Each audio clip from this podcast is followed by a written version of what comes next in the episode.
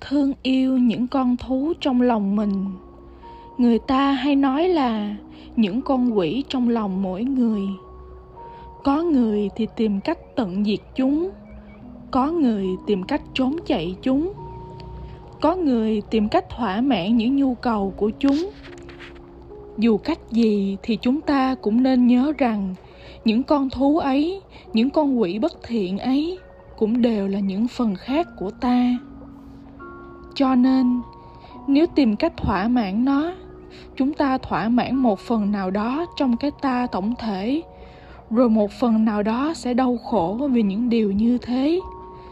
Cứ tự hỏi lương tâm mình, cần gì, muốn gì, điều gì làm mình thấy bình an thì tự nhiên thấy rõ điều này.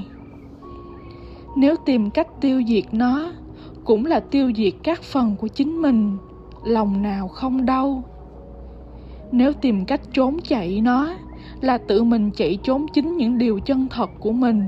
Sao chúng ta phải khổ sở đến vậy? Cho nên, yêu thương chính mình chính là tìm ra cách để hóa giải những điều bất thiện, những cái được cho là thú tính, những thứ được cho là ác quỷ trong mỗi người. Khi mình yêu thương mình đủ chân thành, tự nhiên những vướng chấp vọng cầu, bất thiện, đều sẽ bình yên. Có bình yên thì tự nhiên thấy được lạc thú.